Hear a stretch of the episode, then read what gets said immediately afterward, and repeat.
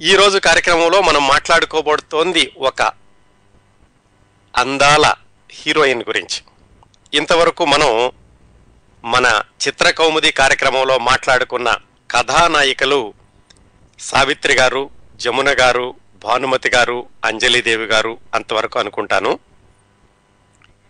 ఈరోజు మాట్లాడుకోబోతున్న అందాల హీరోయిన్ ఎవరు?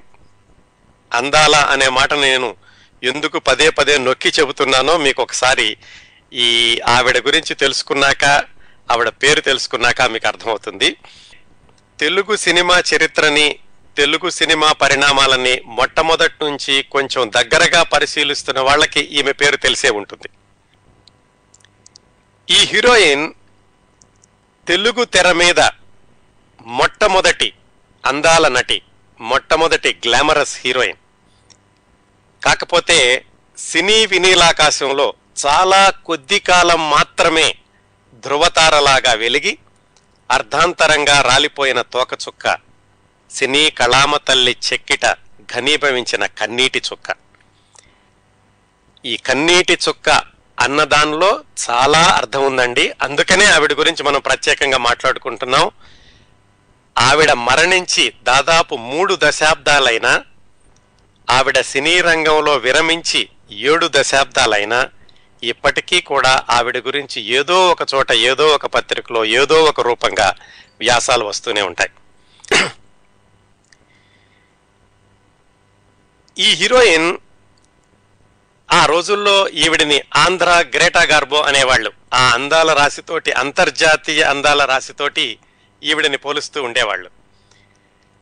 తెలుగులో మొట్టమొదటి గ్లామరస్ హీరోయిన్ మొట్టమొదటి అంటే ఏమిటండి? మన Telugu cinema Telugu talkie cinema పంతొమ్మిది వందల ముప్పై రెండు వచ్చింది అనుకున్నాం కదా భక్త ప్రహ్లాద. హెచ్ఎం రెడ్డి గారి గురించి చెప్పుకున్న చెప్పుకున్నప్పుడు మాట్లాడుకున్నాం. ఆ రోజుల్లో వచ్చిన హీరోయిన్ అన్నమాట ఈవిడ. అంటే పంతొమ్మిది వందల ముప్పై రెండులో మొట్టమొదటి తెలుగు టాకీ వస్తే పంతొమ్మిది వందల ముప్పై ఐదు నలభై ఆ ప్రాంతాల్లో నటించినటువంటి నటీమణి గురించి ఈరోజు మాట్లాడుకోబోతున్నాం. తెలుగులో సాధారణంగా ఆ రోజుల్లో మొట్టమొదట్లో పౌరాణిక చిత్రాలే ఎక్కువగా వస్తూ ఉండే. పంతొమ్మిది వందల ముప్పై ఆరులో మొట్టమొదటి సాంఘిక చిత్రం వచ్చింది. ప్రేమ విజయం అని అది సరిగ్గా ఆడలేదు. ఎందుకంటే అప్పటికి ప్రేక్షకులందరూ కేవలం పౌరాణిక చిత్రాలకు మాత్రమే అలవాటు పడి ఉన్నారు. సాంఘిక చిత్రం వచ్చేసరికి వాళ్ళకి ఏదో కొత్తగా అనిపించింది. అందుకని దాన్ని సరిగా ఆదరించలేదు. దాని తర్వాత వచ్చినటువంటి సాంఘిక చిత్రం అలాగే తెలుగులో మొట్టమొదటి అభ్యుదయవాద చిత్రం. అంటే ఒక సామాజిక సమస్యని తీసుకుని దానికి పరిష్కారాన్ని చూసి సూచిస్తూ అలాగే ఆ సామాజిక సమస్యని ఎత్తి చూపిస్తూ ఇది దురాచారం అని నిరసించినటువంటి మొట్టమొదటి తెలుగు సినిమాలో ఈరోజు మనం మాట్లాడుకోబోతున్నటువంటి గ్లామరస్ హీరోయిన్ ఆ సినిమాలో కథానాయిక. ఆ సినిమాలో విశేషం ఏమిటంటే కులాంతర వివాహాలు. కులాంతర వివాహాలు కులం మతం అనేవి ఆ రోజుల్లో ఎంతో సమాజంలో ప్రజల మధ్య అంతరాయాలని కలిగించినటువంటి పరిస్థితులు. ఇప్పట్లో అంతగా లేదనుకోండి. పంతొమ్మిది వందల ముప్పై ఐదు అంటున్నాం కాబట్టి దాదాపుగా ఎనభై సంవత్సరాల క్రిందట చాలా అంతరాయాన్ని ఉంచేవి ప్రజల మధ్యన. అలాగే కొన్ని కులాల వాళ్ళని కొన్ని మతాల వాళ్ళని చాలా తక్కువగా చూస్తూ ఉండేవాళ్ళు అగ్ర కులాల వాళ్ళు. అలాంటి సమస్యని తీసుకుని ఒక సామాజిక సమస్యని విశ్లేషిస్తూ తీసిన మొట్టమొదటి సినిమాలో హీరోయిన్ ఈరోజు మనం మాట్లాడుకోబోతున్న హీరోయిన్.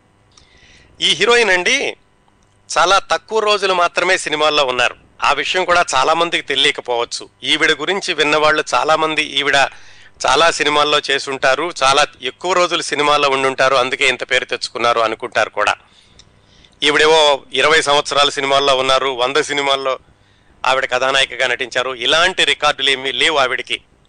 చాలా అతి తక్కువ కాలం మాత్రమే చిత్రాల్లో నటించి ఇన్ని దశాబ్దాలైనా కానీ సినీ ప్రేమికుల హృదయాల్లో ఒక చెరగని ముద్ర వేసినటువంటి కథానాయిక ఆవిడ గురించి ఈరోజు మాట్లాడుకోబోతున్నాం. ఇంకొక విశేషం కూడా ఉందండి ఈ కథానాయికకి. బహుశా ఇంకా ఏ కథానాయికకి ఇలాంటి పరిస్థితి ఎదురై ఉండదేమో? బహుశా ఎదురైనా కానీ మరి అందరికీ తెలియలేదేమో కానీ ఈవిడికి ఎదురైనటువంటి ప్రత్యేక పరిస్థితి ఏమిటంటే ఈవిడ అతి తక్కువ కాలం సినిమాల్లో నటించి సినీ రంగం నుంచి విరమించి దాదాపుగా నలభై సంవత్సరాల పాటు బయట కేవలం ఆవిడ ఏమాత్రం మానసిక స్థితి సరిగా లేకుండా నలభై సంవత్సరాల పాటు ఉన్నారండి. అది ఈవిడ జీవితంలో ఉన్నటువంటి ఒక విషాదకరమైనటువంటి సంఘటన ఆసక్తికరమైనటువంటి విశేషం కూడా. శ్రీశ్రీ గారి మహాప్రస్థానంలో స్థానం సంపాదించుకోగలిగిన ఏకైక తెలుగు నటీమణి ఈవిడ. శ్రీశ్రీ గారి మహాప్రస్థానంలోనూ ఆ తర్వాత ప్రాసక్రీడల్లోనూ కూడా ఈవిడ పేరు వచ్చేలాగా కొన్ని రాశారన్నమాట. ఈవిడ అతి తక్కువ కాలం సినిమాల్లో రాశారన్నమాట.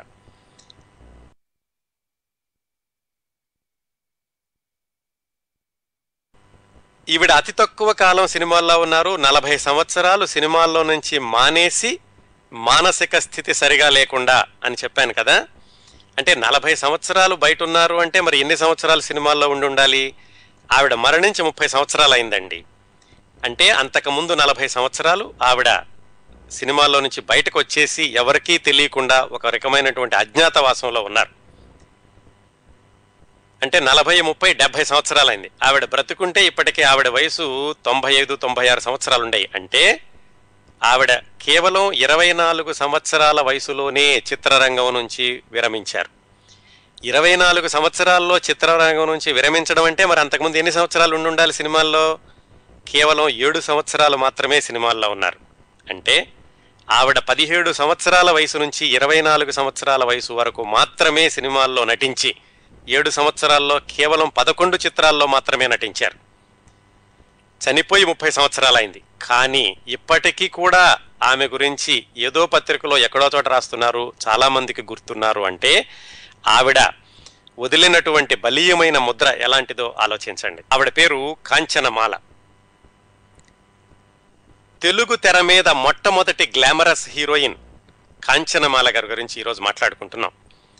మొట్టమొదటి గ్లామరస్ అంటే చెప్పాను కదా పంతొమ్మిది వందల ముప్పై ఐదు నలభై ఆ సంవత్సరాల మధ్యలో వచ్చినటువంటి సినిమాల్లో నటించిన నటీమణి కాంచనమాల. ఆవిడ అభినయం పర్వాలేదు వాచకం పర్వాలేదు గానం పర్వాలేదు అందం అద్భుతం. ఆవిడని కేవలం ఈరోజు కూడా ప్రేక్షకులు తెలుగు సినిమా అభిమానులు గుర్తుపెట్టుకుంటున్నారంటే ఇప్పటికి కూడా ఆవిడ అందం గురించి మాట్లాడతారు.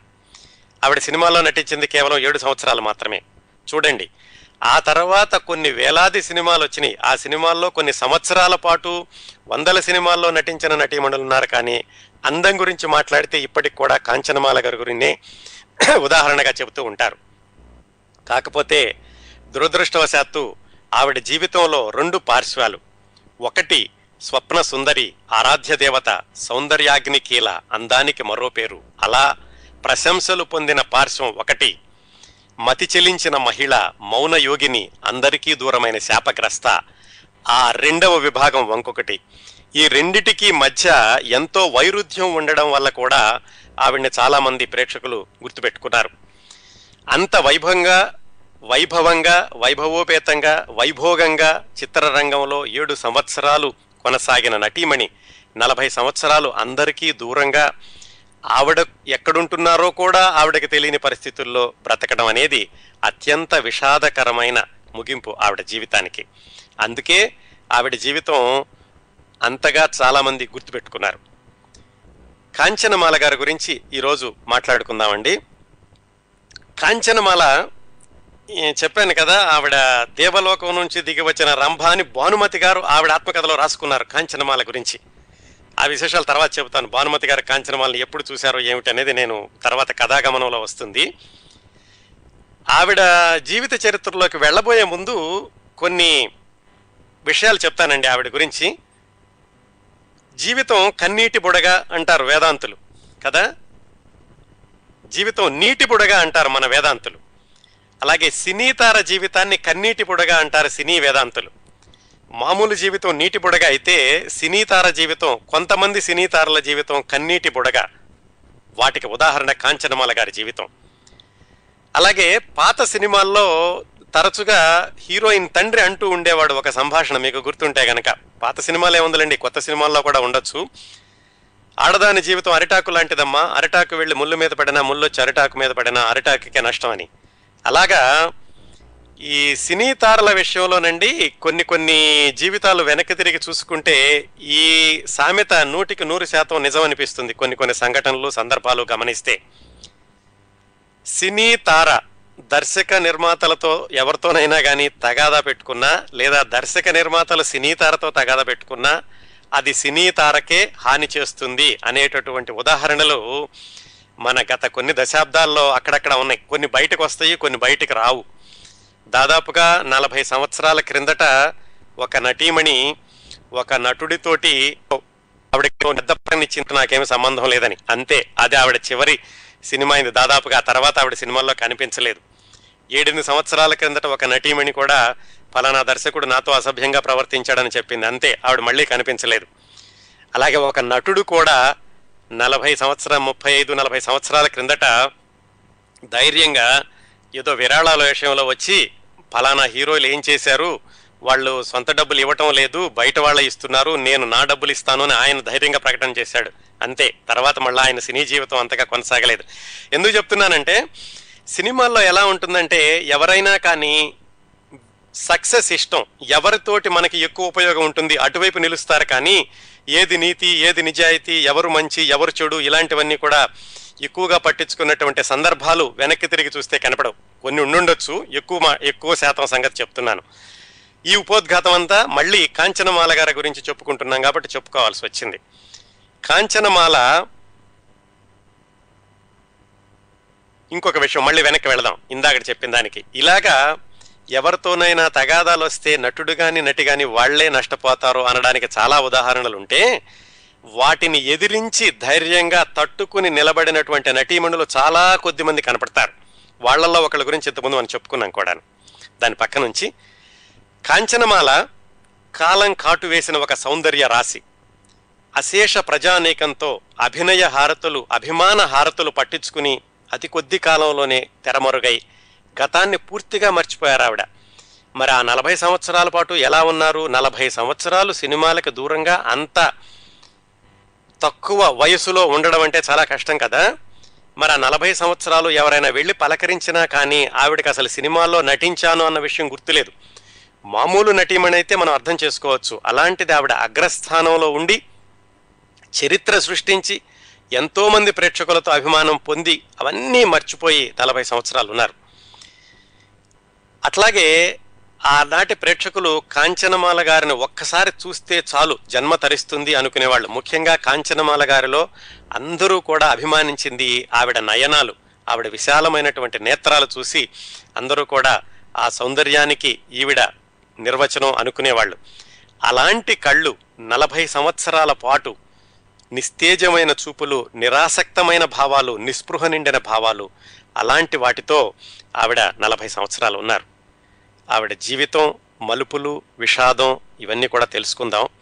కాకపోతే విషాదం గురించి ఇంతగా చెప్పాను కాబట్టి ఆవిడ వైభవం ఆవిడ చరి సృష్టించినటువంటి రికార్డులు ఇందాక మన శ్రోతలు చెప్పినట్టుగా ఇప్పటికి కూడా ఆవిడే సౌందర్యానికి నిర్వచనం అనుకుంటున్నారంటే ఆ వైభోగానికి కొన్ని ఉదాహరణలు చూద్దాం ముందు.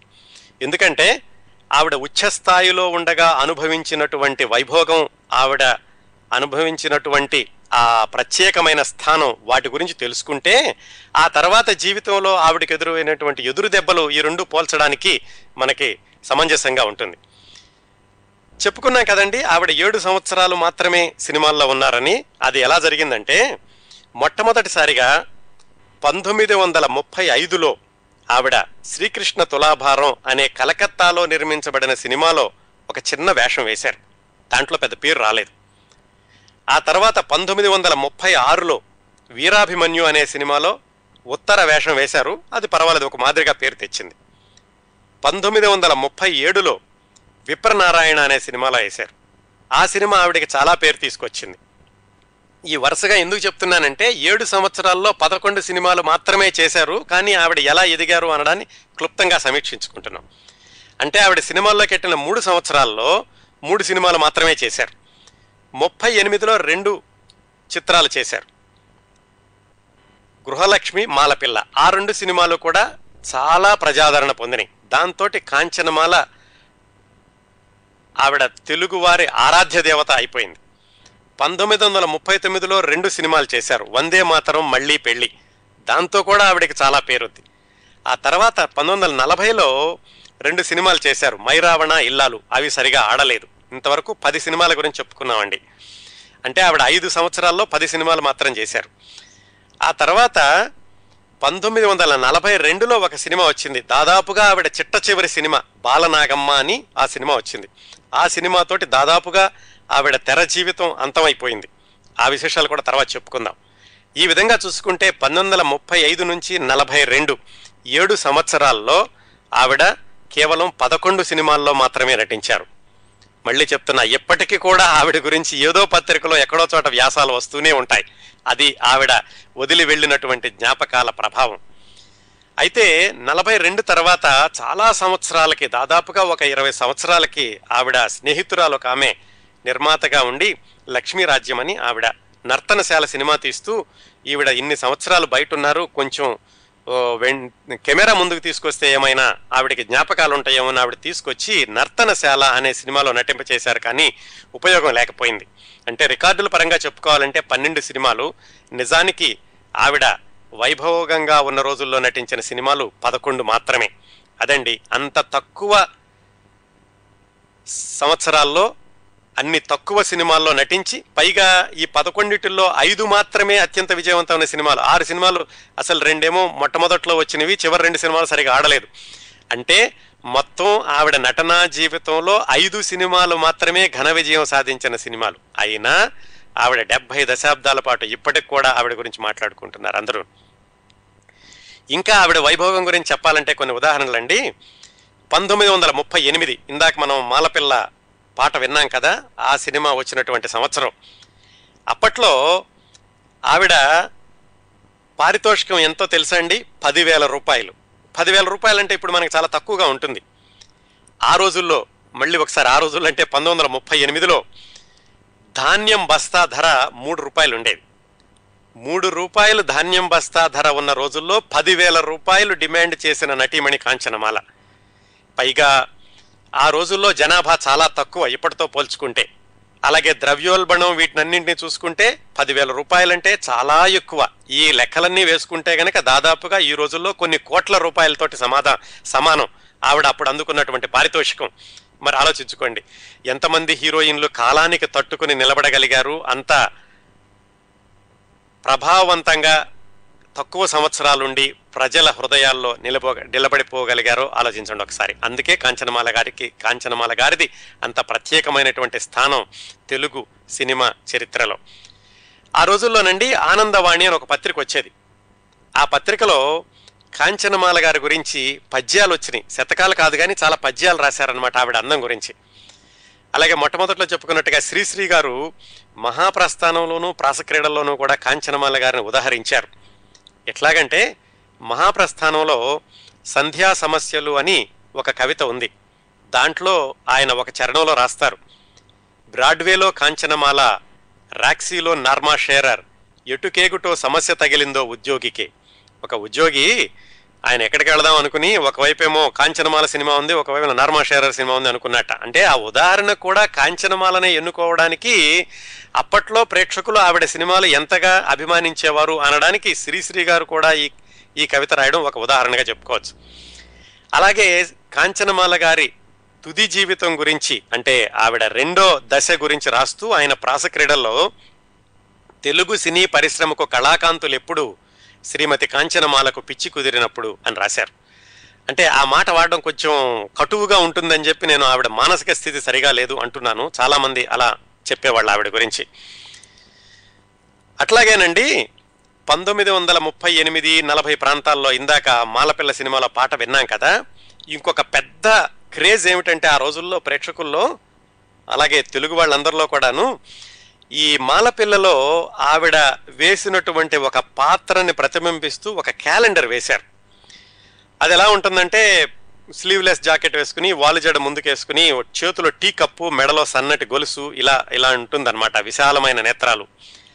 ఆ క్యాలెండర్ ఆ బొమ్మతోటి క్యాలెండర్ విడుదల చేస్తే పంతొమ్మిది వందల ముప్పై ఎనిమిదిలో ఆ సంవత్సరం దాటిపోయినా కానీ తేదీల పేజీలు చింపివేసినా కానీ క్యాలెండర్ని మాత్రం సంవత్సరాల తరపడి అలాగే గోడ మీద ఉంచుకునే వాళ్ళట ఆ రోజుల్లో తెలుగు వాళ్ళు.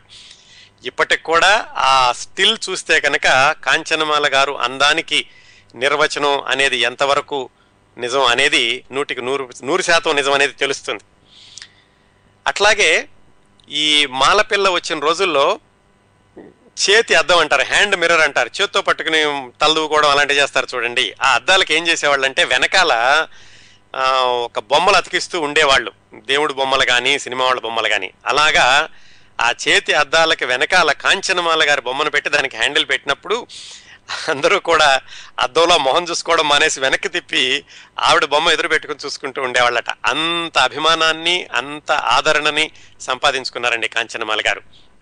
ఇవన్నీ ఆవిడ యొక్క ఉచ్చ స్థితికి కొన్ని ఉదాహరణలు.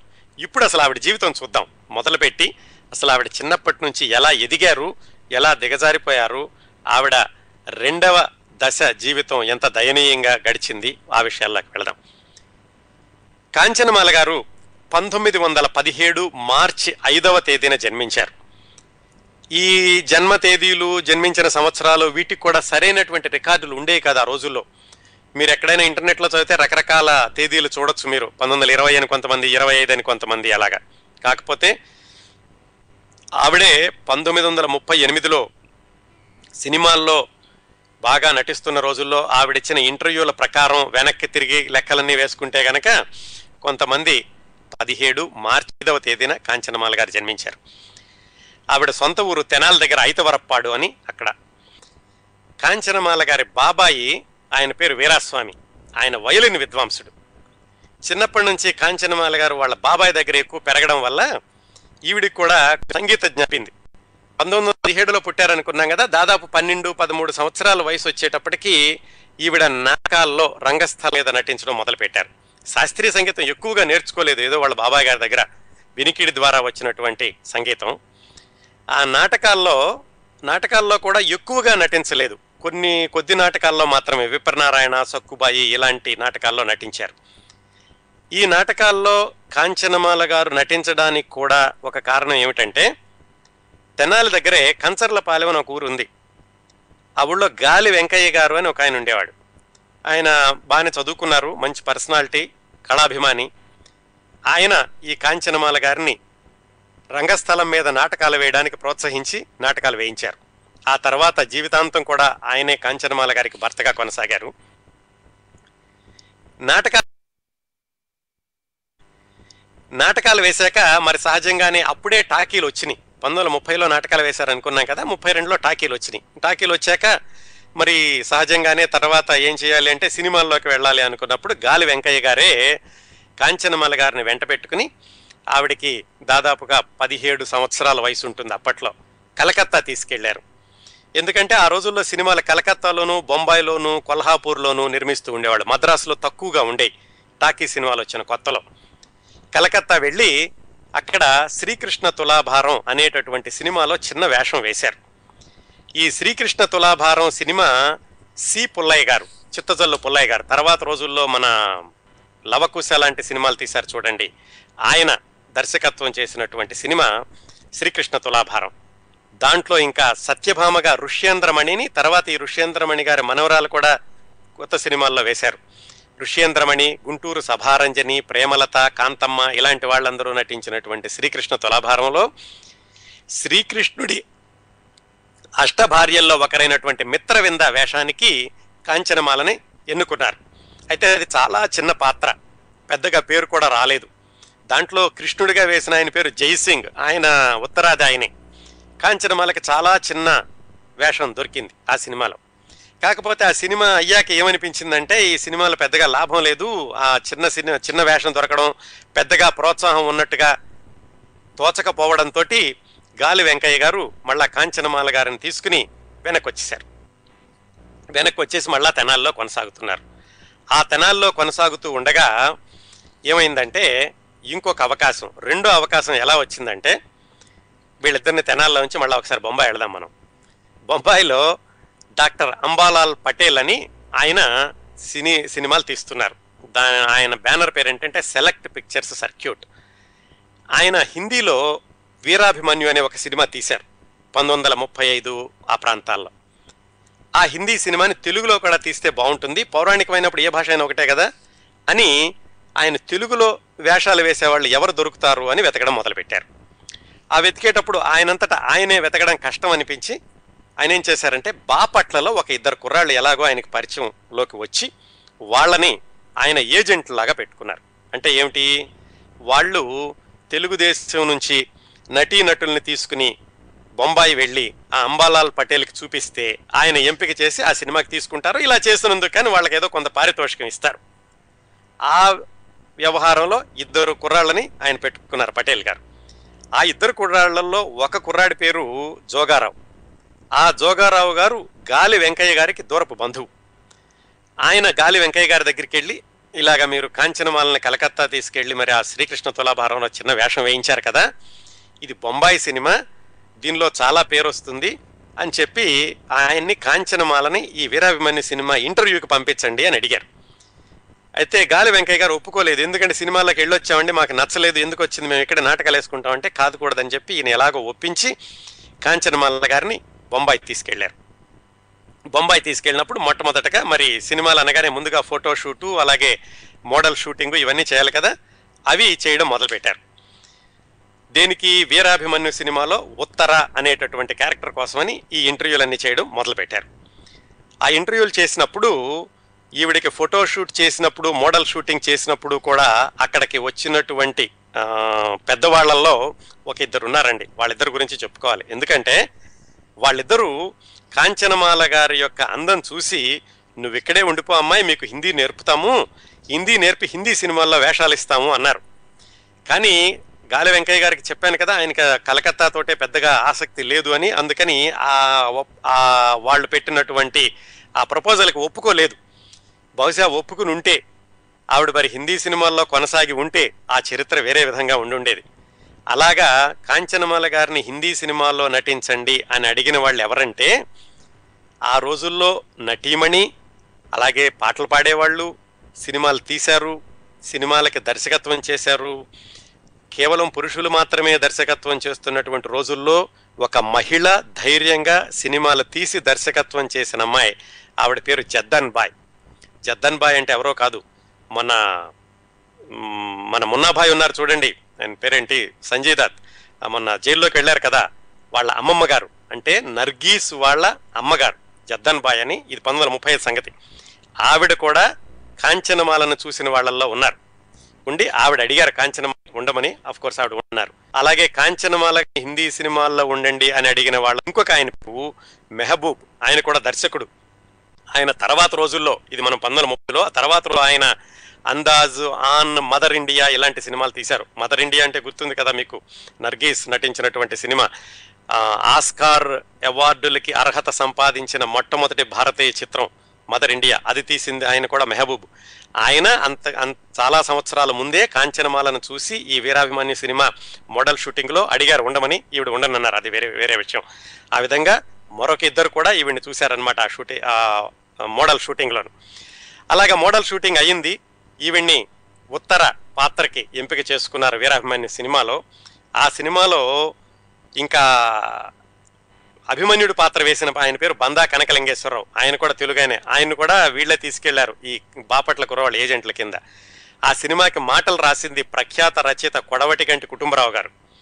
ఆయన రాసుకున్నారు ఇవన్నీ ఒక వ్యాసంలో. ఎప్పుడు ఇవన్నీ కూడా పంతొమ్మిది వందల నలభై ఐదు ప్రాంతాల్లోనే ఒక వ్యాసంలో రాశారు. ఆ విధంగా కాంచనమాల గారి రెండవ సినిమా బొంబాయిలో తయారైనటువంటి వీరాభిమన్యు పంతొమ్మిది వందల ముప్పై ఆరులో విడుదలైంది. అది పర్వాలేదు బాగానే ఆడింది. విపరీతంగా పేరు రాకపోయినా కాంచనమాల గారు హీరోయిన్ అయినప్పటికీ ఒక మాదిరిగా ఆడింది ఆ వీరాభిమాన్య సినిమా. కాకపోతే పెద్దగా అందరికీ తెలియలేదు ఆ సినిమాతోటి ఆ తర్వాత సంవత్సరం పంతొమ్మిది వందల ముప్పై ఏడులో వచ్చింది ఆ తర్వాత సినిమా. అది కూడా మళ్ళీ కలకత్తా. చూడండి మొట్టమొదటి సినిమా కలకత్తాలో చిన్న వేషం వేశారు బొంబాయిలో హీరోయిన్గా వేశారు మళ్ళా వెనక్కి వెళ్ళి కలకత్తాలో విప్రనారాయణ అనే సినిమాలో వేషం వేశారు. అది తీసింది మాత్రం కలకత్తా ఆయనే అహీన్ చౌదరి అని కల కలకత్తా ఆయన. దానిలో నటించిన వాళ్ళు కస్తూరి నరసింహారావు వంగర వెంకట సుబ్బయ్య అందరూ తెలుగు వాళ్ళే దానిలో హీరోయిన్ వేషం వేశారు కాంచనమాల గారు. ఆ సినిమాతోటి కాంచనమాల అందం గురించి అభినయం గురించి తెలుగు ప్రేక్షకులందరికీ తెలిసింది. ఆ సినిమా విపరీతమైనటువంటి పేరు తీసుకొచ్చి పెట్టింది కాంచనమాల గారికి. అక్కడ మొదలైందండి ఆవిడ విజయ పదం గమనించాల్సింది ఏమిటంటే మొదటి మూడు సినిమాల వరకు కూడా ఆవిడ మద్రాసు వెళ్ళలేదు. తెలుగు సినిమాలు ఎక్కువగా తయారవడం మొదలుపెట్టినటువంటి కేంద్రం మద్రాసుకి ఆవిడ మూడు సినిమాలు అయ్యే వరకు వెళ్ళలేదు. ఈ మూడు సినిమాలలోనూ ఈ చిట్ట చివరి సినిమా యొక్క ఘన విజయం సాధించాక ఆవిడ మద్రాసులో అడుగుపెట్టారు మద్రాసు వచ్చాక ఆవిడ నటించినటువంటి మొట్టమొదటి సినిమా గృహలక్ష్మి. దీంట్లో ఆవిడ హీరోయిన్ అనలేము కొంచెం వ్యాంప్ పాత్ర అనొచ్చు అనమాట ఈ గృహలక్ష్మి సినిమాకి తెలుగు సినిమా చరిత్రలో చారిత్రాత్మకంగా చాలా ప్రాధాన్యత ఉంది. ఎలాగంటే మొట్టమొదటి టాకీ సినిమా తీసినటువంటి H M Reddy garu Rohini pictures అనే ఒక చిత్ర నిర్మాణ సంస్థను మొదలుపెట్టి దాంట్లో కన్నాంబ గారు కూడా భాగస్వామి అలాగే బిఎన్ రెడ్డి గారు. తర్వాత రోజుల్లో మల్లీశ్వర్ లాంటి సినిమాలు తీసిన బిఎన్ రెడ్డి గారు ఒక భాగస్వామి అలాగే మూలా నారాయణ స్వామి గారని ఆయన ఒక భాగస్వామి. ఈయన గురించి మనం రెండు మూడు సార్లు మాట్లాడుకున్నాం. ఆయన ఎవరంటే కేవీ రెడ్డి గారి క్లాస్మేట్. కేవీ రెడ్డి గారంటే మనం మాయాబజార్ లాంటి సినిమాలు తీసిన దర్శకుడు. అట్లాగా ఈ సినిమాలో వాళ్ళందరూ భాగస్వాములుగా ఉండి ఈ గృహలక్ష్య సినిమా దర్శకుడు హెచ్ఎం రెడ్డి గారు. అయితే ఈ సినిమా తీసేటప్పుడే మూలా నారాయణ స్వామి గారు కేవీ రెడ్డి గారిని ఆయన ఏదో బీఎస్సీ చదివి ఉద్యోగం కోసం వెతుకుతుంటే ఆయన తీసుకొచ్చి ఈ సినిమాకి క్యాషియర్గా పెట్టారు. అలాగే ఈ సినిమాలో నాగయ్య గారు మొట్టమొదటిసారిగా ఒక చిన్న వేషం వేశారు చిత్తూరు నాగయ్య గారు. ఇన్ని రకాలుగా ఈ సినిమాకి గృహలక్ష్య సినిమాకి ఒక ప్రత్యేకత ఉంది. ఇన్ని ప్రత్యేకతలు ఉన్నటువంటి గృహలక్ష్మి సినిమాలో వ్యాంప్ పాత్రతోటి మొట్టమొదటిసారిగా మద్రాసులో తయారైన సినిమాలో నటించారు మన కాంచనమాల గారు. అలాగే ఈ సినిమాతోటే కమలాకర కామేశ్వరరావు అని మచిలీపట్నం ఆయన. ఆయన దీంతో అసిస్టెంట్ డైరెక్టర్గా మొదలుపెట్టారు. తర్వాత రోజుల్లో పెద్ద పెద్ద సినిమాలు తీశారు. పౌరాణిక సినిమాలు తీశారు ఆయన కమలాకర కామేశ్వరరావు గారు. ఈ సినిమాలో వ్యాంప్ పాత్ర వచ్చింది కాంచనమాల గారికి. వ్యాంప్ పాత్ర అంటే అసలు కథ ఏమిటంటే చాలా చాలా మామూలుగా ఉంటుంది. ఆ రోజుల్లో ఆ రోజుల్లోనే కాదు ఇప్పటికి కూడా అక్కడక్కడ ప్రదర్శిస్తూ ఉంటారు. చింతామణి అనే నాటకం అంటే ఆ రోజుల్లో ఎక్కువగా ఉన్నటువంటి వేశ్యావృత్తిని నిరసిస్తూ దానివల్ల వచ్చినటువంటి నష్టాలని అందరికీ చూపిస్తూ రాసినటువంటి సినిమా చింతామణి సారీ నాటకం చింతామణి. ఆ చింతామణి నాటకాన్నే కొంచెం అటు ఇటు చేసి గృహలక్ష్మి కథ రాశారు అని ఆ రోజుల్లో పత్రికల్లో రాశారు. అంటే అతనికి పెళ్ళవుతుంది. భార్య అందరూ చక్కగా ఉండగా అతను వెళ్ళి ఒక వేశ్య వలలో చిక్కుకుంటాడు. చిట్ట చివరికి ఆ వేశ్యతోటి ఉండి అతని కాపురాన్ని కూలగొట్టుకుంటున్న రోజుల్లో అతని మీద ఒక హత్యానేరం మోపబడుతుంది. హత్యానేరం నుంచి తప్పించుకుని అతనికి జీవితంలో బాధలన్నీ చూసి వేశ్యను వదిలేసేసి మళ్ళా భార్యతోటి మామూలుగా ఉంటాడు. ఇది కథ. చాలా ఇప్పట్లో అయితే చాలా ఫార్ములా కథ స్టీరియో టైప్డ్ కథ అనిపిస్తుంది. ఇది పంతొమ్మిది వందల ముప్పై ఎనిమిదిలో వచ్చింది కాబట్టి ఆ రోజు పరిస్థితుల్లో చూస్తే అది చాలా విప్లవాత్మకమైనటువంటి కథ అనుకోవాలి. ఆ సినిమాలో వేశ్య పాత్ర ధరించింది కాంచనమాల గారు. ఈ సినిమాలో ఏమైందంటే హెచ్ఎం రెడ్డి గారు కళాత్మక విలువలు సమాజము లేకపోతే సమాజాన్ని బాగు చేయడం ఉద్ధరించడం ఇలాంటి వాటికి అన్నిటి ఇలాంటి వాటికంటే కూడా ఆయన వ్యాపారాత్మక విలువల గురించి ఎక్కువగా ఆలోచించేవాడు. అందుకని ఈ గృహలక్ష్మి సినిమాలో కాంచనమాల గారికి పెట్టినటువంటి సంభాషణలు కానీ ఆవిడని చూపించినటువంటి విధానం కానీ అప్పట్లో చాలామందికి నచ్చలేదు. అంటే విమర్శకులందరూ ఏమన్నారంటే ఇంత మంచి సినిమాలో అంత అశ్లీలంగా అసభ్యంగా చూపించడం అవసరమా? అని హెచ్ఎం రెడ్డి గారిని చాలామందిని విమర్శించారు. అట్లాగే ఆ సినిమా తీసేటప్పుడు హెచ్ఎం రెడ్డి గారు ఇలాంటి దృశ్యాలు తీస్తుంటే అవి నచ్చక బిఎన్ రెడ్డి గారు సెట్ బయటకు వెళ్ళిపోయి నుంచునే వాళ్ళట ఆయన ఆయన దీనిలో భాగస్వామి మాత్రం ఆయన దర్శకుడు కాదు. అంతగా సాంప్రదాయవాదులు కానీ విలువల గురించి ఆలోచించు ఆలోచించే వాళ్ళు కానీ మెచ్చుకోనటువంటి కథ మెచ్చుకోనటువంటి చిత్రీకరణ అయినప్పటికీ చాలా విజయవంతమైన సినిమా గృహలక్ష్మి. ముఖ్యంగా కాంచనమాల గారికి. విపరీతమైనటువంటి పేరు తీసుకొచ్చింది. ప్రేక్షకులందరూ ఆవిడ అందానికి దాసోహం అన్నారు ఈ గృహలక్ష్మి సినిమాతోటి ఆ గృహలక్ష్మి సినిమా అంతగా విజయవంతం అవడంతో ఒక్కసారిగా తారాపథంలోకి వెళ్ళారు కాంచనమాల గారు. దాని తర్వాత వచ్చిందండి కాంచనమాల గారి జీవితం మొత్తంలో పరాకాష్ట ఉత్కృష్ట ఎవరెస్ట్ శిఖరం అని చెప్పుకోదగిన సినిమా మాలపిల్ల.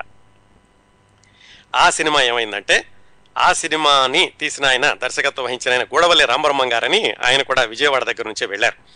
ఆయన తీసిన సినిమా ఈ మాలపిల్ల. తెలుగులో మొట్టమొదటి అభ్యుదయవాద చిత్రం అంటారు. అంటే అప్పటి వరకు ఈ సాంఘిక సినిమాలు చాలా తక్కువ వచ్చినాయి. నాలుగైదు వచ్చినాయేమో మాలపిల్ల ముందు వరకును. వాటిల్లో కూడా ఏంటంటే మామూలు కుటుంబ కథలు కుటుంబ గాథా చిత్రాలే కానీ సమాజంలో ఉన్నటువంటి దురాచారాలను ఎండగట్టడం కానీ వాటిని ఎదిరించడం కానీ అలా చేయలేదు ఏ సినిమాలో కూడా. అలాగా మొట్టమొదటిసారిగా చేసినటువంటి సినిమా ఈ మాలపిల్ల. మాలపిల్ల సినిమాలో నిజమైన హీరోయిన్ కాంచనమాల గారు. అంటే ఎందుకు నిజమైన హీరోయిన్ ఎందుకన్నానంటే ఇంతకుముందు సినిమాలో వ్యాంప్ కాబట్టి.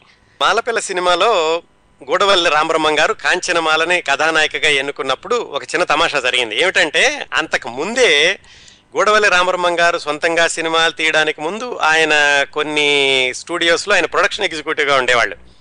ఆయన దగ్గరికి కాంచనమాలను తీసుకెళ్ళారు. ఇంకా ఆవిడ సినిమా గృహలక్ష్మి సినిమాలో పేరు తీసుకురాక ముందు అప్పుడు ఆయన చెప్పారట ఈ అమ్మాయి సినిమాలకు పనికిరాదు అని. మళ్ళా మాలపిల్ల సినిమాకి కావాలని ఆవిడ ఎన్నుకున్నప్పుడు ఆవిడ చెప్పారట మీరేనండి నేను పనికిరాదన్నారంటే పర్వాలేదు అప్పుడు ఏదో అన్నాను కానీ ఇప్పుడు నీకు పేరు వచ్చింది కదా అని తర్వాత ఆయన రెండు సినిమాల్లో నటింపజేసినట్టున్నారు కాంచనమాల గారితోటి కాంచనమాల గారిది తెనాలి ఆయనది కూడా విజయవాడ. మొత్తానికి ఇలాగైతే కాంచనమాల గారు ఈ మాలపిల్ల సినిమాలో హీరోయిన్గా వేశారు. అదండి ఆవిడ నటనా జీవితంలో ఉత్కృష్టమైనటువంటి చిత్రం అని చెప్పుకోదగింది మాలపిల్ల సినిమా. మాలపిల్ల సినిమాలో అభ్యుదయవాద చిత్రం అనుకున్నాం కదా ఒక అగ్ర కులానికి చెందినటువంటి యువకుడు చాలా తక్కువ కులానికి చెందిన యువతిని పెళ్ళి చేసుకోవడం. ఈ రోజుల్లో అంటే పెద్దగా దానికి ఎవరు పట్టించుకోరేమో కానీ మరి పంతొమ్మిది వందల ముప్పై ఎనిమిదిలో అంటే ఆలోచించండి ఈ కులాలు మతాలు ఎంతగా సమాజాన్ని విడదీసేయో ఆ రోజుల్లో ఇంత చాలా విప్లవాత్మకమైనటువంటి భావంతో సినిమా తీయాలంటే ఎంతో ధైర్యం కావాలి. పైగా అప్పట్లో అగ్ర కులాల వాళ్ళు నిమ్న కులాల వాళ్ళు ఎంతో దూరంగా ఉండి నిమ్మన కులాల వాళ్ళని కనీసం ఊర్లో కూడా రానివ్వకుండా వాళ్ళు వస్తుంటే వీళ్ళు పక్కకి పక్కకి వెళ్ళాలని వాళ్ళు ఊరు బయట టీ కొట్లో టీ తాగుతున్న వాళ్ళకి విరిగా గ్లాసులు ఉండాలని ఇంత ఛాందసవాదం పెరిగిపోతున్న రోజుల్లో వాళ్ళిద్దరూ పెళ్ళి చేసినట్టుగా చూపించడం అనేది రామబ్రహ్మం గారు చేసిన ఒక విప్లవాత్మకమైనటువంటి ప్రయోగం. దాంట్లో మాలపిల్లగా కాంచనమాల గారు వేశారు. ఆయన అడిగారట సినిమా తీసేటప్పుడు ఏమండి రామబ్రహ్మం గారు కాంచనమాల గారిని మాలపిల్లగా చూపిస్తున్నారు పైగా మాలపిల్లని అగ్రకులాల యువకుడు పెళ్ళి చేసుకోవడం అంటే ఎవరైనా హర్షిస్తారా అంటే ఆయన చెప్పారట ఆవిడ కాంచనమాల మాలపిల్ల ఇంకొక పిల్ల అని కాదయ్యా. ఆవిడ కాంచనమాల కాంచనమాలను పెళ్ళి చేసుకోవడానికి కులం ఏమిటి మతం ఏమిటి ఎవరైనా ముందుకు వస్తారు అని అన్నారట. అది ఆవిడ అందానికి ఉన్నటువంటి ప్రభావం ఆ రోజుల్లో. ఇంకా ఈ సినిమా ఎంత వివాదాస్పదమైందంటే అగ్రకులాల వాళ్ళందరూ కూడా విజయవాడలో ఒక సమావేశం పెట్టుకుని ఈ సినిమాని మనం బహిష్కరించాలి ఈ సినిమాని మనం తీయ చూడకూడదు అని ఒక తీర్మానం కూడా చేశారు. దానికి ప్రతిగా రామబ్రహ్మం గారు ఏం చేశారంటే అగ్రకులాల వాళ్ళు వచ్చి వాళ్ళ కులానికి సంబంధించినటువంటి ఒక గుర్తు చూపిస్తే కనుక ఈ సినిమాకి ఉచితంగా పంపిస్తాం ఫ్రీ పాసులు ఇస్తామని ఆయన ఎదురు ప్రకటనలు ఇచ్చారు. ఇంకా కొంతమంది అగ్రకులాల వాళ్ళు ఈ సినిమా చూసి ఇంటికెళ్ళి స్నానం చేసేవాళ్ళట. చాలా పాపం చూసాం మనం. అగ్రకులాల కుర్రాడు ఇలా తక్కువ కులం అమ్మాయిని పెళ్ళి చేసుకున్నాడు ఇది చాలా పాపం అపచారం అని ఇంటికెళ్ళి స్నానం కూడా చేసేవాళ్ళట. ఇంతగా వివాదాస్పదమైనటువంటి మాలపిల్ల సినిమాలో టైటిల్ రోల్ పోషించింది కాంచనమాల. దీంతో ఆవిడకి చాలా పెద్ద పేరు వచ్చింది. ఇందులో మళ్ళా గృహలక్ష్మిలో లాగా అసభ్యత ఆశలీలత ఇలాంటివి ఏమీ లేవు. ఆవిడేమిటంటే పల్లెటూరు అమ్మాయిగా ఉంటుంది. తర్వాత కలకత్తా వెళ్ళి మోడర్న్ అమ్మాయి అవుతుంది. ఆ అమ్మాయిని అగ్రకులాల యువకుడు పెళ్ళి చేసుకుంటాడు. అలాంటి కథ అన్నమాట. ఆరు మొట్టమొదటిసారిగా తెలుగు సినిమా తెలుగు సినిమా పన్నెండు కేంద్రాల్లో విడుదలవ్వడం చాలా రికార్డ్ ఆ రోజుల్లో. అలా పన్నెండు కేంద్రాల్లో విడుదలైనటువంటి మొట్టమొదటి తెలుగు సినిమా మాలపిల్ల. ఇప్పుడంటే మనం వేలల్లో లెక్కేస్తున్నాం థియేటర్లు అని చెప్పేసి ఆ రోజుల్లో మనకున్నటువంటి జనాభా ఆ రోజుల్లో అందుబాటులో ఉన్నటువంటి థియేటర్ల సంఖ్య చూసుకుంటే పన్నెండు కేంద్రాల్లో ఒక్కసారి విడుదలవ్వడం అనేది చాలా పెద్ద రికార్డు. సెప్టెంబర్ ఇరవై ఐదు పంతొమ్మిది వందల ముప్పై ఎనిమిదిన విడుదలైందండి ఈ మాలపిల్ల సినిమా. ఈ మాలపిల్ల సినిమాలో అంతకుముందు సినిమాల్లో కూడా కాంచనమాల గారు తన పాటలు తనే పాడుకున్నారు. ఆ సినిమా అంత వివాదాస్పదం అయ్యి ఒక వర్గం యొక్క ఆగ్రహానికి గురైనప్పటికీ మంచి పేరు తెచ్చుకుంది. ఇప్పటికి కూడా గూడవల్లి రామబ్రహ్మం గారిని మొట్టమొదటి అభ్యుదయవాద చిత్ర దర్శకుడిగా గుర్తుపెట్టుకుంటారు. ఆ అభ్యుదయవాద చిత్రంలో కథానాయికగా నటించినటువంటి కాంచనమాల గారిని కూడా ఎవరు నటిగానే అందమైన నటిగానే కాకుండా మొట్టమొదటి చిత్రంలో నటించిన హీరోయిన్గా కూడా ఎవరు మర్చిపోలేరు. ఇప్పటికి కూడా అందరూ గుర్తుపెట్టుకుంటూ ఉంటారు. ఈ మాలపిల్ల సినిమాతోటేనండి ఇందాక చెప్పుకున్నా చూడండి క్యాలెండర్లు వచ్చినాయి. అందరూ కూడా విపరీతంగా ఆ క్యాలెండర్లని గోడ మీద సంవత్సరాల తరబడి కూడా అలాగే ఉంచుకుని ఆ స్టిల్ తీసిన ఆయన సత్యం గారు అని ఆ రోజుల్లో ఆయన స్టూడియోలో అసిస్టెంట్గా ఉండాడు.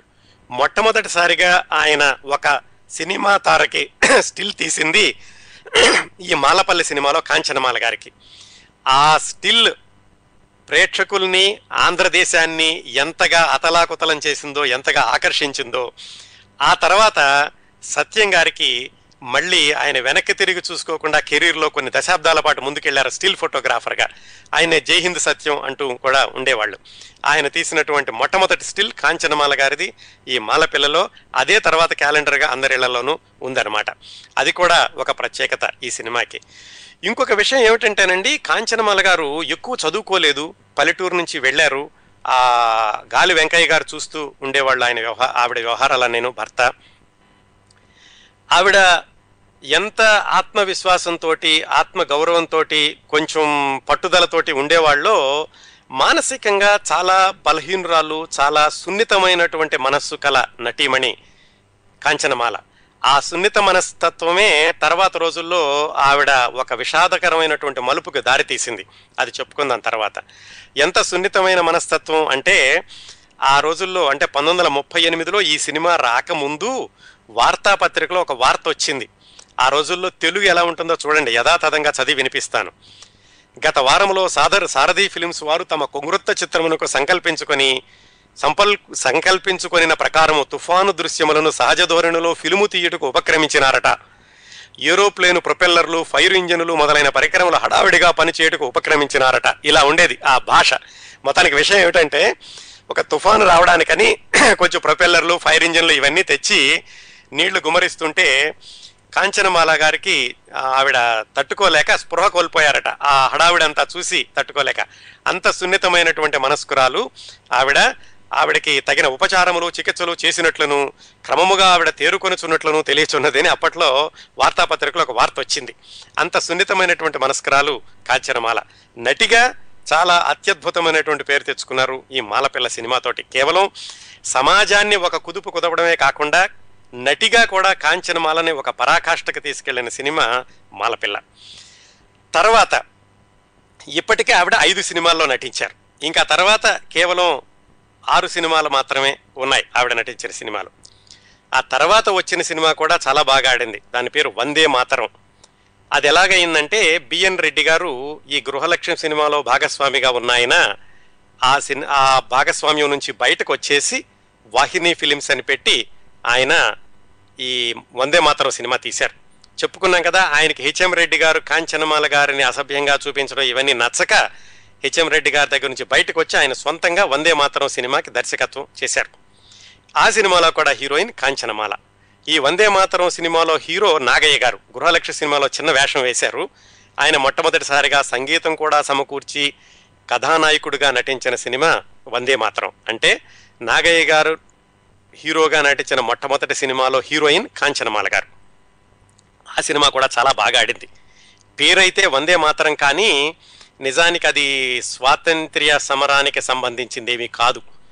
అందులో హీరో ఒక చోట డిగ్రీ చించేసి కాళ్ళ కింద నలిపేస్తాట. అది చూసి కూడా బ్రిటిష్ వాళ్ళు ఇదేదో మనకు వ్యతిరేకంగా ఉంది అనుకున్నారు కానీ వాళ్ళ దగ్గర నుంచి ఏమీ ఎదురు ఇవి లేకుండా ఉండడానికని ఆయన వందే మాత్రం లేక మంగళసూత్రం అని పేరు పెట్టారు ఈ సినిమాకి.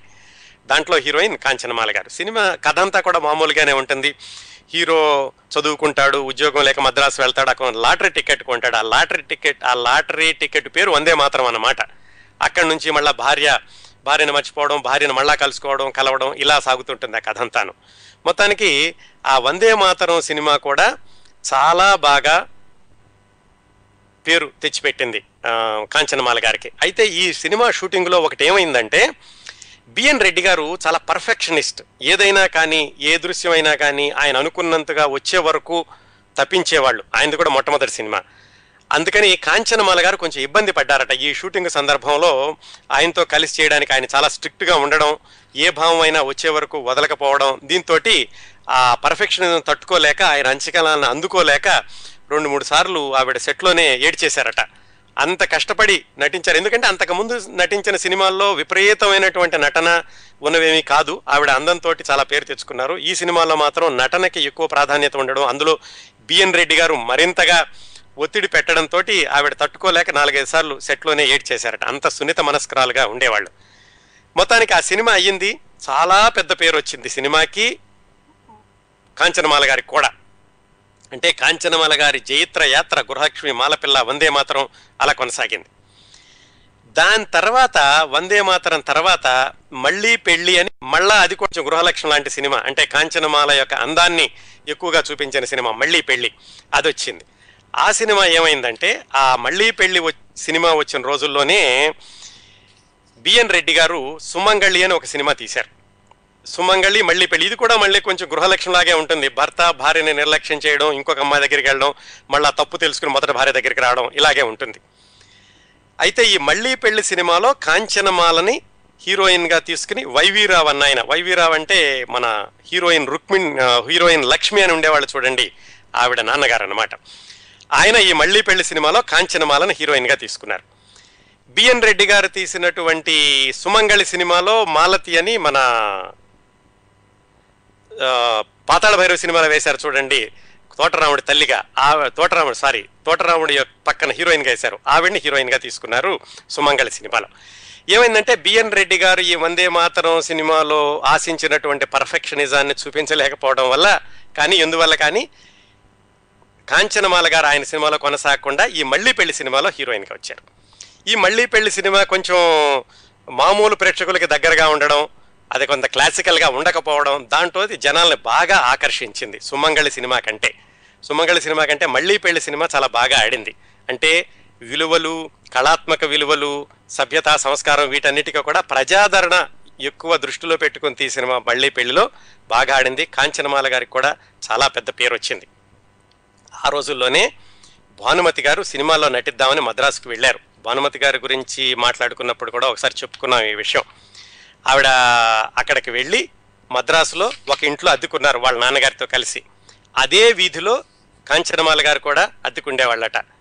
ఆ రోజుల్లో కాంచనమాల అంటే చెప్పుకున్నాం కదా ఈ సినిమాలన్నిటితోటి భానుమతి గారు కూడా అప్పుడే మద్రాసులో అడుగు పెట్టారేమో ఎట్లా ఇప్పుడు ఎట్లాగైనా సరే ఒక్కసారైనా కాంచనమాలను చూద్దాము అని ఆవిడ తహతహలాడేవాళ్ళట. ఆ మద్రాసులో ఈవిడ అద్దె ఇంట్లో ఉన్న రెండో రోజునే బయటకు వచ్చి గుమ్మం దగ్గర నుంచున్నారట భానుమతి గారు. అప్పుడు కాంచనమాల ఆ వీధిలో వెళుతుంటే పెద్ద కారు ఉండేది ఆవిడికి దాదాపుగా వీధంతా కూడా ఆ కారే సరిపోయేది. ఆ కారులో వెళుతుంటే మొత్తం ఇళ్ళలో వాళ్ళందరూ బయటకు వచ్చి చూసేవాళ్ళట. ఏమిటంటే కాంచనమాల వెళుతోంది కాంచనమాల వెళుతోంది అని అంత క్రేజ్గా ఉండేది కాంచనమాల అంటే ఆ రోజుల్లో. భానుమతి గారి గుమ్మం దగ్గరికి వచ్చేసరికి సరిగ్గా ఆ కారుకి ముందు ఏవో పశువులు అడ్డం పడడంతో కారు నెమ్మదిగా ఆగి ఆగి పెడుతుంటే ఒక్క నిమిషం కాంచనమాలని ఆ కారులో నుంచి చూశారట భానుమతి గారు. గుమ్మం దగ్గర నుంచి భానుమతి గారు. ఆవిడ విపరీతంగా జన్మ ధన్యమైపోయిందనుకుని ఆవిడ గురించి రాస్తూ చెప్పారు. దివి నుండి భువికి దిగి వచ్చినటువంటి రంభలాగా ఉంది. ఆవిడ అందం అదీను అని. అలాగే కాంచనమాల గారిని చూసినప్పుడు వెనక సీట్లో ఒక ఆయన దగ్గుతూ కూర్చున్నాడు. కొంచెం పల్లెటూరు మనిషిలా ఉన్నాడు. ఎవరో చెప్పారు ఆయనే కాంచనమాల గారి భర్త అని. అప్పటికే ఆయనకి ఆరోగ్యం దిగజారడం ఆయన ఆరోగ్యం కూడా చూసుకునేటటువంటి బాధ్యత కూడా కాంచనమాల గారు ఒకవైపు సినిమాలో నటించడం ఇంకోవైపు భర్త ఆరోగ్యం వీటన్నిటితో ఉండి కూడా ఆవిడ మంచి సినిమాల్లోనూ మంచి పేరు తెచ్చుకున్నారు. అది భానుమతి గారు కాంచనమాల గారిని చూసి ఆవిడ విపరీతంగా అభిమానించినటువంటి నటీమణిని మొట్టమొదటిసారి చూసి ఆవిడ ఆశ్చర్యానికి లోనైనటువంటి ఒక సందర్భం. ఆ తర్వాత ఏమైందంటే ఒక రెండు సినిమాల్లో చేశారు. ఆ రెండు సినిమాలు పెద్దగా ఆడలేదు. అవేమిటంటే మైరావణ ఇల్లాలు. ఈ సినిమాలు పెద్దగా ఆడలేదు. ఇల్లాలు సినిమా మళ్ళీ రామబ్రహ్మం గారు గోడవల్లి రామబ్రహ్మం గారి దర్శకత్వంలో మాలపిల్ల సినిమా తీసినటువంటి గోడవల్లి రామబ్రహ్మం గారే ఇల్లాలు సినిమా తీశారు. ఆ రెండు సినిమాలు అంతగా ఆడలేదు. అప్పుడు ఏం చేశారంటే కాంచనమాల గారు ఇలా చిన్న చిన్న బ్యానర్స్ చేస్తే సరిగా ఉండడం లేదు పెద్ద బ్యానర్లో చేద్దాము అని జెమినీ ఫిలిమ్స్ అని అప్పట్లో చాలా పెద్ద పేరు. వాసన్ గారని ఆయన ఆయన ఆధ్వర్యంలో నడుస్తున్న జెమినీ పిక్చర్స్లో చేస్తే పెద్ద పేరు వస్తుంది అని ఆవిడ జెమినీ వాళ్ళకి తెలుసో తెలియకో ఒక కాంట్రాక్ట్ రాశారు. కాంట్రాక్ట్ ఏమిటంటే ఈ కాంట్రాక్ట్ ఉన్నంత కాలం జెమినీ పిక్చర్స్లో మాత్రమే నేను నటిస్తాను వేరే సినిమాల్లో నటించను అనేటటువంటి కాంట్రాక్టు సంతకం చేశారు. అది ఎలా జరిగిందో మరి ఏ క్షణంలో ఆవిడ సంతకం చేసి సంతకం చేయాల్సిన అవసరం లేదు. ఎందుకంటే ఆవిడకి అప్పటికే చాలా పేరుంది విపరీతమైన అవకాశాలు వస్తున్నాయి. ఏదేమైనా కానీ ఆవిడ దాంట్లో సంతకం చేయడంతో ఒక చిన్న చిక్కు వచ్చింది. చిన్న చిక్కు కాదు పెద్ద చిక్కు వచ్చింది. ఆ బాలనాగమ్మ సినిమా అది బాలనాగమ్మ సినిమాలో బాలనాగమ్మగా వేస్తున్నారు ఈవిడ. ఆ బాలనాగమ్మ కథ గనక గుర్తుంటే మాయల్ పకీర్ పక్కన సంగు అని ఇంకో పాత్ర ఉంటుంది. ఆ పాత్ర వేసిన ఆవిడ మన హిందీ హీరోయిన్ తెలుగు అమ్మాయి రేఖ గారి తల్లి పుష్పవల్లి. ఆవిడ సంగు పాత్ర వేశారు. కాంచనమాల బాలనాగమ్మ పాత్ర వేశారు. ఆ తర్వాత పంతొమ్మిది వందల నలభై రెండులో విడుదలైంది అనుకోండి ఆ బాలనాగమ్మ సినిమాలో నటించేటప్పుడు దర్శకుడితోటి ఏదో కొంచెం వ్యత్యాసం వచ్చింది. కాంచనమాల గారికి. చెప్పుకున్నాం కదా కాంచనమాల గారు చాలా గట్టిగా ఉండేవాళ్ళు. ఆత్మాభిమానం ఆత్మవిశ్వాసం పట్టుదల చాలా ఎక్కువ సున్నిత మనస్కరైన అయినప్పటికీను. ఆయనతోటి తగాదా వచ్చి ఆ తగాదా నిర్మాత వరకు వెళ్ళింది. నిర్మాత అంటే ఎస్ఎస్ వాసన్. ఈ జమిని జమిని వాసన్ అనేవాళ్ళు ఆయన. ఆయన దగ్గరికి వెళ్ళినప్పుడు ఏదో ఇద్దరు తగాదా పడ్డారు ఒక రోజు క్లోజ్డ్ రూమ్లో. ఆ తగాదాలో ఏమైందంటే ఇద్దరు కూడా వాదించుకుంటూ ఒక స్టేజ్కి వెళ్ళి నువ్వు కోటీశ్వరుడు అయితే అయ్యావేమో నాకేంటి నీ దిక్కున చూ చెప్పుకో అని కాంచనమాల వాసన్ని ఎదిరించినట్లు.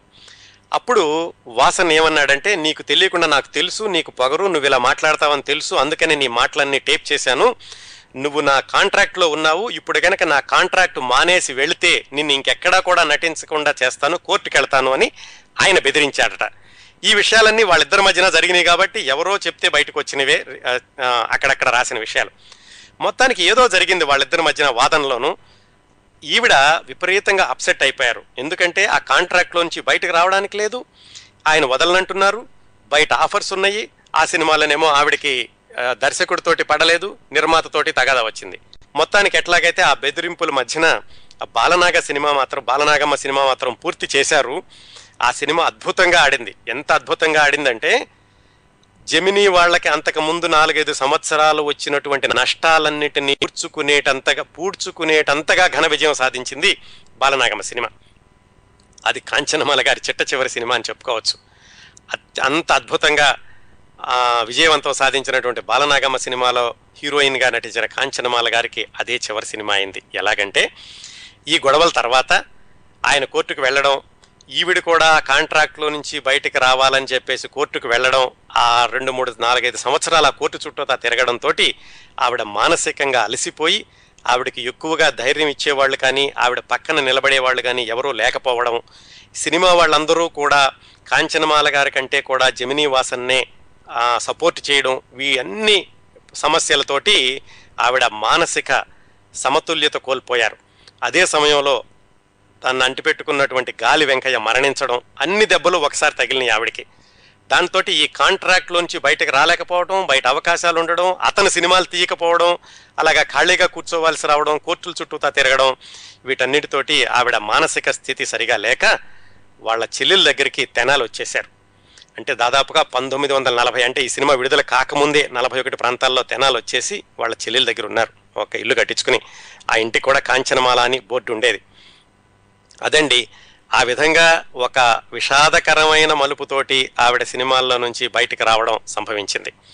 సినిమాల నుంచి వచ్చేసాక తెనాల్లోనే ఉన్నారు భర్త చనిపోయారు అప్పటి నుంచి ఆవిడ ఒంటరి జీవితం చెల్లెల దగ్గర ఉండేవాళ్ళు మానసిక స్థితి సరిగ్గా ఉండేది కాదు ఎటో శూన్యంలోకి చూస్తూ ఉండేవాళ్ళు.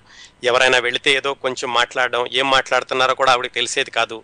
ఆవిడ సినిమాల్లో నటించారన్న విషయం కూడా ఆవిడకి గుర్తులేదు. అయితే ఏమైందంటే ముందు నాలుగైదు సంవత్సరాలు ఈ కోర్టు గొడవలు అయిపోయాక జమినీ వాసన్ సర్లే ఇంకా నేను కాంట్రాక్ట్ చించేస్తున్నాను ఆవిడ ఏ పైన చేసుకోవచ్చు అని చెప్పారట. అప్పటికే ఈవిడికి మెంటల్లీ ఇంబ్యాలెన్స్ అయిపోయారు. అయితే ఈవిడ కోర్టు కేసులో ఈవిడికి సహాయం చేసినటువంటి ప్లీడర్ శేషాచార్యులని ఆయన ఏం చేశారంటే కొంచెం కాంట్రాక్ట్ పోయింది కదా ఈవిడతో మళ్ళీ ఈవిడ మానసిక స్థితి సరిగా ఉంటుందని చెప్పి ఈవిడతో నాటకాలు వేయిద్దామని సతీ సొక్కుబాయి నాటకం ప్రాక్టీస్ చేయించి ఈవిడతోటి నాటకం వేయించారు. అందరికీ ప్రచారం చేశారు. కాంచనమాల గారు సతీ సక్కుబాయి నాటకం వేస్తున్నారని. ఏమిటి మరి అంతకుముందు పంతొమ్మిది వందల ముప్పై ఎనిమిదిలో రెండు సంవత్సరాల క్రిందట ఆవిడ అత్యద్భుతమైనటువంటి వైభోగాన్ని చవిచూశారు సినీ చిత్రసీమలో. అలాంటి ఆవిడ నాటకం వేస్తారంటే జనాలు రాకుండా ఉంటారా? విపరీతంగా వెళ్ళారు. కానీ ఆ స్టేజి మీద కాంచనమాల గారిని చూసి ఆవిడ ఏమిటో ఎటో చూడడం ఆవిడ చాలా హైరానా పడిపోవడం ఇవన్నీ చూసి ప్రేక్షకులందరూ జాలిపడ్డారట. పాపం కాంచనమాల ఇలా అయిపోయిందా అని. అది చూసి వాళ్ళ కుటుంబ సభ్యులు కూడా బాగుండదు ఇలాగ నాటకాల్లో వేయించడం అని నాటకాల్లోంచి వేయించడం విరమింపచేశారు. తర్వాత ఇంకొక ప్రయత్నం జరిగింది. తెనాల్లో ఒక సినిమా థియేటర్ ఓనర్ ఒక ఆయన ఈవిడ్ని తీసుకుని మద్రాసు వెళ్ళి సినిమా తీద్దామని గోపీచంద్ గారితోటి అనాథ బాల అనే సినిమా తీద్దామని చెప్పేసి ఆయన మద్రాసు తీసుకెళ్ళారు. అప్పట్లో పేపర్లో చాలా ప్రకటనలు కూడా వచ్చినాయి. ఏమిటంటే కాంచనమాల గారు మళ్ళీ సినిమాల్లోకి వస్తున్నారు ఆయన కాంట్రాక్ట్ తీసేశారు అని. పేపర్లని విపరీతంగా రాశారు కాంచనమాలకు పునఃస్వాగతం ఈ సినిమా విజయవంతం కావాలి అని. అనాథ బాల సినిమా పేరు. దురదృష్టవశాత్తు ఆ సినిమా కూడా అది సక్సెస్ కాలేదు. అలాగే బాలనాగమ్మ ముందు ఇంకొక సినిమాలో వేశారు ఆ సినిమా కూడా విడుదల కాలేదు. ఆ విధంగా ఆవిడ బాలనాగమ్మ సినిమా ఎంత ఘన విజయం సాధించిందో ఆవిడ జీవితం మీద అంత పెద్ద దెబ్బ తీసింది ఆ సినిమా. దాంతో బయటికి రావడం ఈవిడ తెనాల్లో అలాగ ఒంటరి జీవితం గడపడం ఇప్పుడు మాట్లాడేవాళ్ళు కాదు. ఈ చాలా తక్కువగా మాట్లాడేవాళ్ళు. ఎవరైనా ఏదైనా పలకరిస్తే ఏదో ముక్త సరిగా అది కూడా దానికి సరిగ్గా సందర్భం లేనటువంటి సమాధానం చెబుతూ ఉండేవాళ్ళట. చాలామంది అప్పుడప్పుడు వెళ్ళి పలకరిస్తూ ఉండేవాళ్ళు ఆవిడ్ని. సినిమా విషయాలు చెప్తే అలాగా నేను సినిమాలో నటించానా? బిఎన్ రెడ్డి గారు ఎవరు? వందే మాత్రం ఏమిటి? ఇలా అడుగుతూ ఉండేవాళ్ళట. చాలా సంవత్సరాల తర్వాత ఈవిడతోటి ఇల్లాలు అనే సినిమాలో నటించారు లక్ష్మీ రాజ్యం అని. ఆవిడ సొంతంగా సినిమా తీస్ తీశారు చాలా సినిమాలు. నర్తనశాల అనే సినిమాలో ఒకసారి మళ్ళా ఈవిడ నటింపచేద్దాం కొంచెం మామూలు మనుషుల్లోకి వస్తారేమోనని ఆ సినిమాలో ఒక చిన్న వేషం వేయడానికని ఈవిడ్ని పిలిచారు. అందరూ సినిమాల్లో ఉన్న వాళ్ళందరూ వచ్చేసారట సెట్కి కాంచనమాల మళ్ళీ వచ్చారు కాంచనమాల మళ్ళీ వచ్చారని. ఆవిడని చూసి అందరూ జాలి పడడమే మిగిలింది. ఎందుకంటే ఆ కెమెరా ఏమిటో తెలియదు లైట్ ఏమిటో తెలియదు యాక్షన్ ఏమిటో తెలియదు ఆవిడ కూర్చోమంటే కూర్చుంది నుంచోమంటే నుంచుంది ఇటు చూడమంటే చూసింది. పాప మా బాధ చూసి లక్ష్మీరాజ్యం గారు ఇంకా లాభం లేదు ఈవిడ మనం ఏం చేయలేమనుకుని ఆ సినిమాతోటి ఊరుకున్నారు. ఆ తర్వాత రెండు సార్లు కాంచనమాల గారికి సన్మానం చేశారు. ఒకసారి ఎవరంటే ఈ సత్యం గారు అనుకున్నాను చూడండి మాలపిల్ల సినిమాలో ఈవిడికి ఫస్ట్ టైం స్టిల్ తీశారని ఆయన గూడవల్లి రామబ్రహ్మం గారి సంస్మరణ సభ చేస్తూ ఈవిడ్ని ఆ సినిమాలో హీరోగా వేసిన ఆయన్ని పిలిచి సన్మానం చేశారు. అప్పటి కూడా ఆవిడకి ఏం తెలియలేదు. వేదిక మీద కూర్చున్నారు దండేస్తే వేయించుకున్నారు కానీ ఆవిడకి అసలు ఎక్కడున్నారో ఏం చేస్తున్నారో కూడా తెలియలేదు. అఖిల తెలుగు మహాసభలు జరిగిన ప్రపంచ మొట్టమొదటి తెలుగు ప్రపంచ తెలుగు మహాసభలు హైదరాబాద్లో జరిగినప్పుడు కూడా ఇంకోసారి సన్మానం చేశారు. అప్పుడు కూడా ఆవిడకి ఏం తెలియలేదు. అలాగే కూర్చున్నారు. అట్లా అంత దయనీయంగా దీనంగా విషాదంగా ఆవిడ రెండవ జీవితంలో చరమాంకం గడిచిందండి నలభై సంవత్సరాలు. చాలా విచిత్రంగా ఉంటుంది విషాదంగా కూడా ఉంటుంది. ఎందుకంటే ఇరవై నాలుగు సంవత్సరాల వయసులో సినిమా నుంచి వెళ్ళిపోయి ఎంతో వైభోగాన్ని చవిచూసి ఎవ్వరికీ కాకుండా తాను ఏ ప్రపంచంలో జీవిస్తుందో తనకే తెలియని విధంగా ఆవిడ నలభై సంవత్సరాలు బతికారంటే చాలా ఆశ్చర్యంగా ఉంటుంది. అలా బతికినటువంటి కాంచనమాల గారు పంతొమ్మిది వందల ఎనభై ఒకటిలో మద్రాసులో చనిపోయారు. ఎవరికీ తెలియదు ఏవో పేపర్లో చిన్న వార్త వేశారనుకోండి. ఆవిడని శ్మశానానికి తీసుకెళ్ళేటప్పుడు ఆవిడ మృతదేహం వెంట శ్మశానానికి వెళ్ళిన వాళ్ళు వెళ్ళిన వాళ్ళందరూ కలిసి అరడజన మంది మించి లేరు. తెలుగు చలనచిత్ర సీమని అంతగా ప్రభావితం చేసి మొట్టమొదటి గ్లామరస్ హీరోయిన్గా పేరు తెచ్చుకొని ప్రేక్షకుల హృదయాల్లో గూడు కట్టుకొని ఇప్పటికి కూడా ఈ తరం ప్రేక్షకుల్ని మినహాయిస్తే ఇప్పటికి కూడా చాలామంది తెలుగు సినిమాలను గుర్తుపెట్టుకునే చాలామంది హృదయాల్లో మొట్టమొదటి అందమైన హీరోయిన్ కాంచనమాల ఇప్పటి వరకు అంత అందం ఉన్న వాళ్ళు రాలేదు అని పేరు తెచ్చుకున్నటువంటి అత్యంత వైభోగంగా సినీ జీవితాన్ని గడిపిన కాంచనమాల గారు మిగతా జీవితాన్ని అంత విషాదంగా గడిపి ఒంటరిగా శ్మశానానికి వెళ్ళిపోయారు. అవండి కొన్ని జీవితాలు అలా ఉంటాయి. అవి అందుకే చిత్రసీమ అంటారు విచిత్రసీమ అంటారు. కాంచనమాల గారి విషయంలో ఏంటంటే ఇప్పటికి కూడా తెలుగు సినిమా చరిత్రలో ఆవిడకు ఒక స్థానం మిగిలిపోయింది మొట్టమొదటి గ్లామరస్ హీరోయిన్గా.